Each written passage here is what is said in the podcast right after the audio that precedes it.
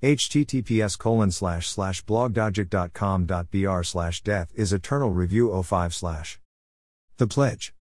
The Pledge by Friedrich Dürrenmatt is an investigative book that criticizes the genre. By doing that, Dürrenmatt subverts the storytelling to create an ending that serves only one purpose, stating a point. The Pledge is a beautiful book when analyzed by the optics of what it is and does. It is not easy to be excellent in a critical way. However, the book fails in being entertaining. After a while, the reading becomes somewhat dull, making the reader ask if it would not be better if it were a couple of pages short. The Pledge as a critic is excellent. As a book, not so much.